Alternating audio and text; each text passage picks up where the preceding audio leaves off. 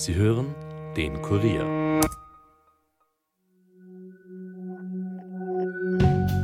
Hallo bei den Fakebusters. Mein Name ist Armin Arbeiter und heute sehen wir uns an, warum Geimpfte keine Menschen mehr sind. Zumindest nach Ansicht von einigen Verschwörungstheoretikern.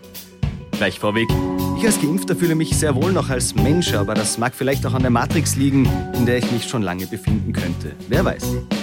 Als gigantische Welt kann man auch getrost jene der Verschwörungstheorien bezeichnen. Ein Blick auf unsere bisher erschienenen Folgen dürfte ausreichen. Warum alle miteinander zu tun haben und wie viele Menschen in Österreich daran glauben, das erfahrt ihr in der heutigen Sendung. Bleibt skeptisch, aber hört uns gut zu.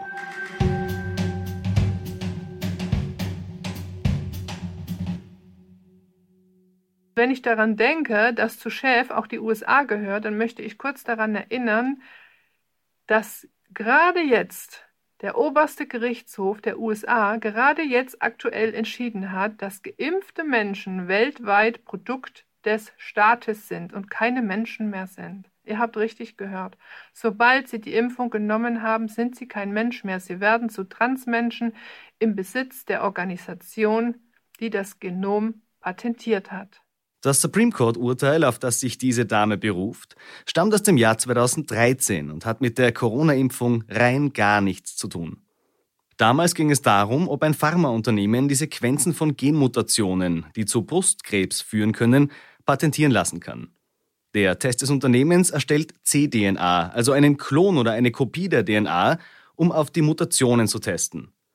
Der oberste Gerichtshof entschied, dass das Unternehmen die synthetisch erzeugte cDNA patentieren kann, weil sie nicht natürlich ist, aber die isolierten menschlichen Gene nicht patentieren darf. Und nicht verwunderlich, im Gerichtsurteil steht nichts, rein gar nichts über die mRNA-Impfungen, es findet sich auch nichts über die Patentierungen von geimpften Menschen. Grundsätzlich existiert eine seit lange bestehende Regel, die besagt, dass alles, was in der Natur vorkommt, einschließlich Menschen, nicht patentiert werden kann. Demzufolge sei die Zitierung des Gerichtsurteils absolut unsinnig. Es hat nicht einmal etwas mit Impfungen zu tun, sondern mit einem Testverfahren auf Brustkrebs. Danke an dieser Stelle an die Faktencheck-Seite Mimikama. Kommende Woche werden wir eine ausführlichere Folge zum Thema Impfverschwörungstheorien machen. Für heute reicht eine widerlegte Behauptung. Es ist schon interessant, wie oft man auf die gleiche Verschwörungstheorie stößt, die allerdings in gewisser Weise doch wieder abgewandelt ist. Ursprünglich wollte ich die heutige Folge der Terrormiliz Islamischer Staat widmen, denn diese wurde laut einem oft wiederkehrenden Posting in diversen Telegram-Gruppen bereits 1855 in Marokko gegründet, hat sich dann den Rothschilds angeschlossen und später John F. Kennedy ermordet.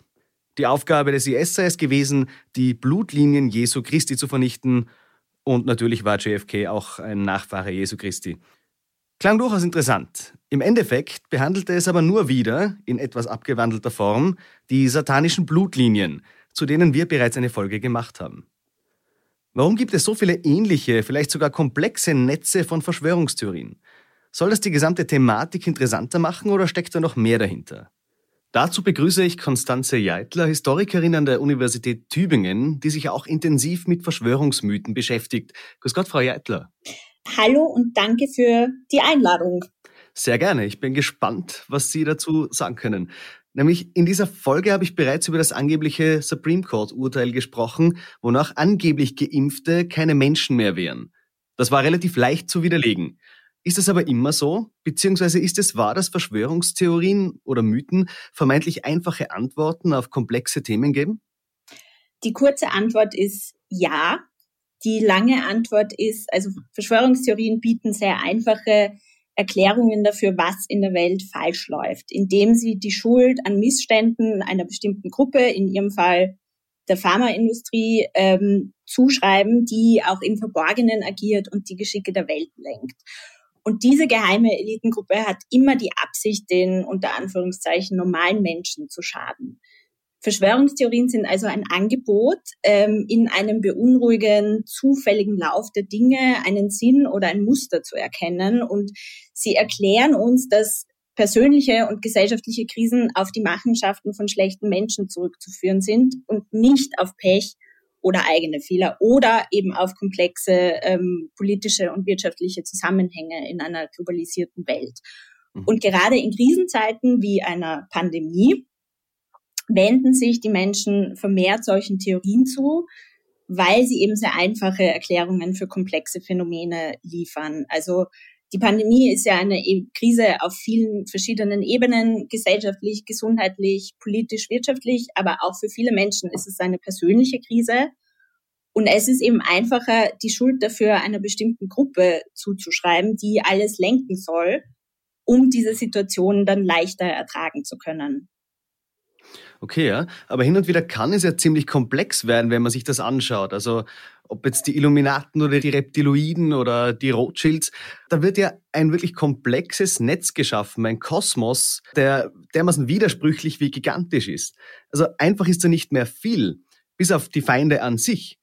Allerdings verliert sich jemand, der unbedarft hineinschaut, in dermaßen vielen verschiedenen Deutungen. Es ist ja nicht so, als ob die Verschwörungstheoretiker tatsächlich mit einer Stimme sprechen würden. Wenn wir jetzt eingehen auf Attila Hildmann und, und Wendler als Beispiel, äh, dann bekriegen die sich ja untereinander und, und jeder hat den Anspruch, ja, noch mehr zu wissen. Und ein Donald Trump spielt kein 3D-Schach, sondern ist tatsächlich auch einer der Elite, sagen die einen, die anderen wieder das andere. Ist das so gewollt, dass da ein so komplexes Netz entsteht? Ich würde es nicht komplex nennen, sondern ich würde tatsächlich sagen, es ist einfach nur kompliziert und wird sehr verkompliziert auch. Also ähm, Verschwörungstheorien, und das ist ja die große Attraktivität und die Gefahr, sind immer spekulativ und laden zur Partizipation ein. Mhm. Was meine ich damit? Verschwörungstheorien zweifeln eben offizielle Erklärungen an und stellen Vermutungen und über Zusammenhänge und Ereignisse auf. Ähm, ich habe vorher gesagt, und Sie haben das ja auch gesagt, die Schuldigen sind klar identifiziert. Ja. Aber sehr oft bleiben die Verschwörungstheorien da schon sehr vage, wenn es zum Beispiel um die Intention der Verschwörer geht. Und sie suggerieren, dass da noch was viel Größeres dahinter stehen könnte. Und das ist dann immer eine, eine Einladung zur, zur eigenen Recherche. Also man hört ja ganz oft in, in den einschlägigen Kanälen, Sie haben Hildmann und Wendler genannt, ähm, man soll doch selbst recherchieren und man soll sich selbst ein Bild von der Situation machen. Und das ist quasi, das ist ein bisschen wie ein Detektivspiel. Mhm. Und das ist eben das, was, was sie so attraktiv macht und ähm, auch die große Gefahr ausmacht, weil auch diese einzelnen Mitgestalter und Menschen, die da sich selber aufmachen, um zu recherchieren, treten dann in einen Austausch miteinander, geben sich Feedback, stacheln sich geradezu gegenseitig an und das lässt dann auch die Menschen in einen Rausch verfallen und in eine unter Anführungszeichen Szene abrutschen. Okay, also das ist tatsächlich so gewollt, beziehungsweise eigentlich die, der Grundstein einer jeder Verschwörungstheorie, die Faszination, selber was dazu beizutragen und da durchaus auch zu diskutieren, zu streiten. Aber gibt es hier messbare Daten im Sinne von, wie viele Menschen glauben an Verschwörungstheorien, beziehungsweise hat es jetzt ab Corona einen gewissen Anstieg gegeben von Menschen, die sich tatsächlich, nennen wir es einmal, radikalisiert haben? Also wie viele Menschen an Verschwörungstheorien glauben, das hängt ein bisschen vom, vom regionalen Kontext ab. Also in den USA glaubt jeder Zweite an eine Verschwörungstheorie. In, in Großbritannien sind es angeblich 60 Prozent. In Deutschland ist es etwa ein Drittel. In Österreich ist es ähnlich wie in Deutschland. Also hier haben wir ein Drittel der ÖsterreicherInnen, die die Aussage es gibt geheime Organisationen, die einen großen Einfluss auf politische Entscheidungen haben, für sehr oder eher zutreffend halten oder die auch der Aussage zustimmen, die Medien und die Politik, die stecken unter einer Decke. Also Österreich ist hier im internationalen Vergleich kein Ausreißer. Ähm, wir haben aber für Österreich tatsächlich noch relativ wenige Daten, weil das erst seit wenigen Jahren systematisch erhoben wird, zum Beispiel in der Antisemitismusstudie des österreichischen Parlaments. Mhm. Die Frage, die wir uns derzeit stellen müssen, ist, inwiefern werden solche Menschen, die an Verschwörungstheorien glauben, mobilisiert beziehungsweise sogar radikalisiert. Da ist sich die Forschung nicht ganz einig. Ähm, es gibt einerseits die Meinung oder Daten dazu, dass Menschen tatsächlich demobilisiert werden, weil wenn ich daran glaube, dass der Staat durch geheime Mächte und Organisationen gelenkt wird, dann glaube ich ja auch, dass ich mit meiner Stimme an der Wahlurne sowieso nichts ändern kann. Also es gibt Daten, die darauf hinweisen, dass Verschwörungsgläubige eher nicht zur Wahl gehen, zum Beispiel. Mhm. Aber es gibt auch Hinweise darauf, dass Verschwörungsgläubige dazu neigen, sich, man sagt dazu in der Wissenschaft, non-normativ politisch engagieren. Das heißt, ähm, das sind äh, dann Sabotageakte oder sogar Gewalttaten, die von diesen Menschen kommen. Und darin liegt auch die Gefahr in der aktuellen Situation, dass es eben eine kleine Minderheit gibt, die nicht mehr am politischen Diskurs oder an den politischen Debatten teilnehmen möchte, mhm. aber eben tatsächlich zu ähm, gewalttätigen Handlungen greifen könnte. Sind Verschwörungsmythen nur etwas für Globalisierungsverlierer? Globalisierungsverlierer im Sinne sozusagen objektiver und sozioökonomischer Marker nein. Mhm. Das ist ein sozusagen Vorurteil, das es sehr lange gab. Mittlerweile hat die Forschung das eigentlich widerlegt. Tatsächlich sind Verschwörungstheorien aber etwas für Menschen, die sich selbst als Verlierer oder Verliererin sehen.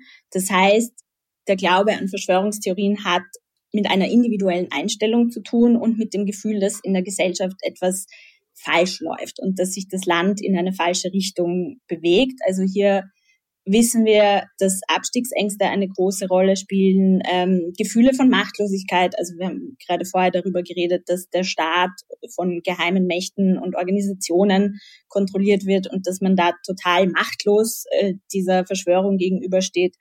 Ähm, und oft ist das, dieser Glaube an Verschwörungstheorien dann eben auch gepaart mit einem Misstrauen gegenüber den staatlichen Institutionen oder den Medien. Und natürlich spielen tatsächliche oder eingebildete Krisensituationen eine Rolle. Dabei spielt nicht nur jetzt quasi gesellschaftliche Krisen oder eine Pandemie eine Rolle, sondern es geht auch sehr oft um persönliche Krisen. Es gibt mittlerweile erste Hinweise darauf, dass Menschen in gewissen Lebensphasen anfälliger sind für Verschwörungstheorien. Also erste Studien deuten darauf hin, dass sich eine Neigung dazu in der Pubertät entwickeln könnte, als und die Pubertät quasi eine Lebensphase großer Ängste und Stress ist. Und damit fällt dann auch zusammen, dass in diesem Alter die Fähigkeit zum kritischen Denken noch nicht vollends ausgeprägt ist. Und dass sich Jugendliche aber viel in sozialen Medien bewegen, sind sie auch oft mit Informationen konfrontiert, die nicht so einfach sich als wahr oder falsch einordnen lassen. Ja. Das heißt also, wir finden ähm, einen Glauben an Verschwörungstheorien beziehungsweise eine Neigung dazu in allen Gesellschafts- und Bildungsschichten. Also es gibt sie unter Arbeitern genauso wie unter Akademikern, ähm, unter Angestellten wie unter Selbstständigen und unter Männern wie unter Frauen. Okay, also das geht wirklich in alle Bereiche. Ich denke mal gerade bei, bei den, bei den Telegram-Gruppen, in denen ich mir anschaue, welche, welche Nachrichten hier kommen, habe ich das Gefühl, es sind zum großen Teil Menschen zwischen 40 und 55. Äh, manche in meiner Generation würden sagen, sogenannte Boomer, die halt jetzt erst äh, mit, mit den sozialen Medien in Kontakt gekommen sind. Gibt's genau, also äh, auch diese Menschen wissen nicht, wie sich ähm, wie sich Informationen als wahr oder falsch einordnen lassen in den sozialen Medien. Und wir sehen eben gerade bei der Querdenkerbewegung und bei diesen Corona-Protesten, ich habe vorher die Jugendlichen erwähnt, diese Protestbewegungen sind tatsächlich keine Bewegung von Jugendlichen, sondern das ist erste Studien weisen darauf hin, wie Sie gerade richtig gesagt haben, das sind Bewegungen, die durchschnittlich 38 Jahre alt sind oder älter. Okay. Na, danke, das, das habe ich tatsächlich nicht gewusst, dass das tatsächlich, also natürlich habe ich gewusst, dass diese Bewegungen aus diesem Segment kommen, aber dass das halt die, die treibende Kraft ist, gut zu wissen. Woraus muss ein Verschwörungsmythos bestehen, damit er erfolgreich ist? Ich meine, klar, Sie haben da viel vorweggenommen. Es muss gegen eine, gegen eine Elite gehen, die einem Schlechtes will. Ist damit eigentlich eh schon alles gesagt? Oft gilt hier, je abstruser, desto erfolgreicher. Mhm. Und es sollte auch immer zum Mitmachen und Nachrecherchieren einladen. Ähm, also man muss immer sagen, es ist passiert nichts durch Zufall. Also man könnte sagen, heute spielt die österreichische Fußballnationalmannschaft gegen Moldawien und im Burgtheater steht äh, Maria Stewart auf dem Spielplan. Mhm. Und alles ist miteinander verbunden. Also diese beiden Ereignisse, es, es kann kein Zufall sein, sie müssen miteinander zu tun haben, aber das muss wirklich jeder selbst recherchieren. Und das dritte Element wäre dann auch, nichts ist, wie es scheint. Also es sind nicht nur diese beiden Ereignisse, die miteinander in Verbindung stehen, sondern man könnte jetzt sagen, man muss sich ganz genau anschauen, was der Club der Wiener Kaffeesieder damit zu tun hat und von wem dieser Club dann eigentlich wiederum gesteuert sind. Also wie gesagt, das ist jetzt vollkommen absurd, aber auch gleichzeitig sehr vage und würde jetzt dazu einladen, selbsttätig zu werden im Rahmen einer Recherche. Ähm, ich habe gerade nachgeschaut, im Burgtheater steht heute übrigens nicht Maria Stewart auf dem Programm. Man könnte jetzt natürlich auch hinterfragen, was meine Motivation ist, zu behaupten, dass Maria Stewart am Programm im Burgtheater steht. Mit Sicherheit. Aber wie sehen Sie die weitere Entwicklung im Zusammenhang mit dem Coronavirus? Die Maßnahmen in Österreich sind ja gerade Wasser auf den Mühlen der Verschwörungstheoretiker. Was ich, äh, glaube ich, nochmal betonen möchte, also trotz all der Aufmerksamkeit, die die Verschwörungstheorien gerade erfahren, ist, dass es nach wie vor ähm, stigmatisiertes Wissen ist. Das heißt, das ist eine Form von Wissen, die nicht als allgemein anerkannt gilt und immer noch von weiten Teilen der Bevölkerung zum Glück abgelehnt wird und als Pseudowissen stigmatisiert ist. Also wir reden sehr viel von Verschwörungstheorien als Problem. Mhm. Und dieses Problembewusstsein ist man grundsätzlich nichts Schlechtes. Jetzt zu den Maßnahmen als Wasser auf den Mühlen der Verschwörungstheoretiker muss man sich anschauen, wie das sich weiterentwickelt, weil ich auch sagen möchte, dass nicht jeder Maßnahmenkritiker und Impfskeptiker ein Verschwörungstheoretiker ist. Absolut. Ja. Aber ist da nicht die Frage, ob dann nicht Impfskeptiker beziehungsweise Menschen, die mit diesen sehr, sehr harten Maßnahmen nicht einverstanden sind, äh, viel, viel eher dann anfällig werden dafür, äh, dass sie plötzlich sagen, ah ja, stimmt, genau, die haben es ja schon immer gesagt, wir werden behandelt wie die Juden in den 30er Jahren. Also gerade diese Diktion, die, die kommt mir schon sehr oft unter, auch im öffentlichen Raum. Mhm. Also was man dazu sagen muss, ist, dass diese Protestbewegung, wir haben ja vorher schon über das Alter gesprochen, ähm, diese Protestbewegung ist in sich sehr heterogen. Das heißt, ich würde auch nicht von einer Protestbewegung sprechen, sondern von mehreren ähm, Bewegungen und Gruppen, die sich da irgendwie jetzt ähm, finden. Also wir haben hier, wie ich schon erwähnt habe, einfache MaßnahmenkritikerInnen, ImpfskeptikerInnen, EsoterikerInnen, katholische Fundamentalisten, Staatsverweigerer und das geht dann auch in eine Richtung, wo wir in diesen Bewegungen auch klar Vertreter von Gruppen finden, die eindeutig dem rechtsextremen Milieu zuzuordnen sind und auch als gewaltbereit gelten. Und die Gefahr besteht jetzt tatsächlich darin, wie Sie, glaube ich, schon ähm, sozusagen suggeriert haben, dass sich hier Brücken zwischen diesen unterschiedlichen Milieus bilden, die auch nach der Pandemie Bestand haben könnten. Mhm. Und das sind Gruppen, die sich immer stärker an den Rand gedrängt fühlen, ähm, die sich dann auch anfangen als Schicksalsgemeinschaft zu begreifen und die dann auch das Gefühl haben, sich nur noch durch Taten äußern zu können. Ja. Das ist aber, möchte ich auch sagen, eine, eine eher kleine Minderheit, die es aber nichtsdestoweniger genau zu beobachten gilt.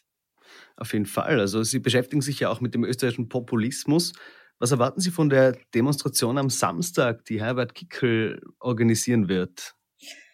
Ja, also das ähm, versucht ja jetzt eine bestimmte Partei für sich zu vereinnahmen, diese Proteste.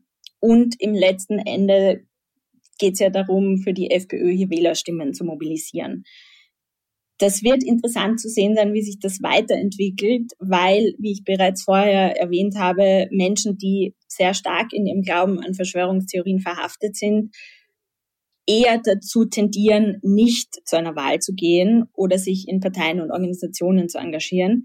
Insofern ist da Österreich ein sehr spannendes Feld, weil es, glaube ich, fast einzigartig ist, dass sich da eine politische Partei draufsetzt, Mhm. sozusagen und all diese Bewegungen unter einen Hut zu bringen. Es wird noch zu sehen sein, ob sich diese Bewegungen tatsächlich unter einen Hut bringen lassen. Und ja, wir müssen schauen, wie sich das weiter, wie sich das weiterentwickelt. Ja, bin ich gespannt drauf. Aber gehen wir nochmal zurück zu den Verschwörungstheorien an sich. Wie gehen Sie bei Ihrer Arbeit betreffend der Verschwörungstheorien vor? Wie kann man ein solches Thema überhaupt akademisch angehen? Das kann man aus sehr vielen unterschiedlichen Richtungen und Disziplinen angehen. Also ich bin ja Teil eines ähm, einer ganzen Forschungsgruppe, die sich damit beschäftigt und wir sind eine Gruppe aus Anthropologinnen, Soziologinnen, Politikwissenschaftlerinnen, Kulturwissenschaftler. Ich selbst bin Historikerin. Das heißt, ich beschäftige mich damit, wie sich diese Themen oder oder wie sich diese Theorien oder ihr Gebrauch im politischen Diskurs historisch entwickelt hat. Das heißt, ich schaue mir da die letzten 30, 40 Jahre in Österreich an, anhand von, von Archivdokumenten, Zeitungsausschnitten, aber auch Zeitzeugeninterviews. Ähm, schauen wir natürlich dann auch an, gerade in der heutigen Zeit, wie sich das durch die Geschichte durch in die Gegenwart trägt.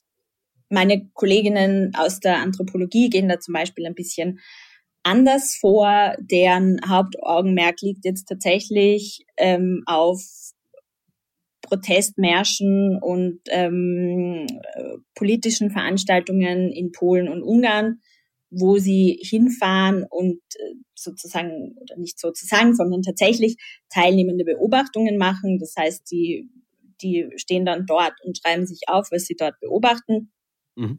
versuchen daraus dann auch wieder ähm, Interviewpartnerinnen zu rekrutieren ähm, in der Soziologie und Psychologie geht man dann vielleicht eher mit quantitativen Methoden vor.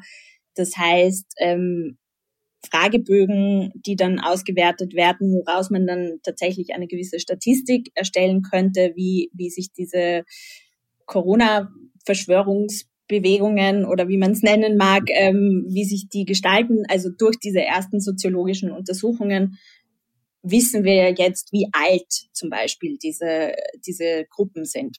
Ja. Also man kann dieses Phänomen aus sehr vielen verschiedenen Ecken beleuchten und wird jedenfalls immer wieder zu spannenden Schlüssen kommen. Okay, spannende Sache, muss ich sagen. Ich hoffe, ich kann sie noch öfter konstatieren und sage Ihnen vielen, vielen Dank für dieses Interview. Danke für die Einladung. Fassen wir noch einmal zusammen. Dass die Grenzen zwischen Verschwörungstheorien so verschwimmen und deren Inhalte öfters voneinander abweichen, liegt durchaus im Interesse der Verfasser. Für Menschen aller Bildungsschichten finden sich Möglichkeiten, daran mitzuarbeiten, tiefer in die Materie zu gehen. Und das kann durchaus spannend sein, sofern man nicht verpasst, sich dennoch mit den Fakten vertraut zu machen, wie das Supreme Court-Urteil zeigt. Weder wurde es gerade erst gesprochen, noch stimmen die Behauptungen, die sich derzeit wie ein Lauffeuer auf diversen Kanälen ausbreiten. Wir von den Fakebusters bleiben aber dran. Und ihr bleibt skeptisch, aber hört uns gut zu. Das war's für heute von den Fakebusters. Mehr Informationen zu diesem Podcast findet ihr auch unter www.kurier.at/slash fakebusters.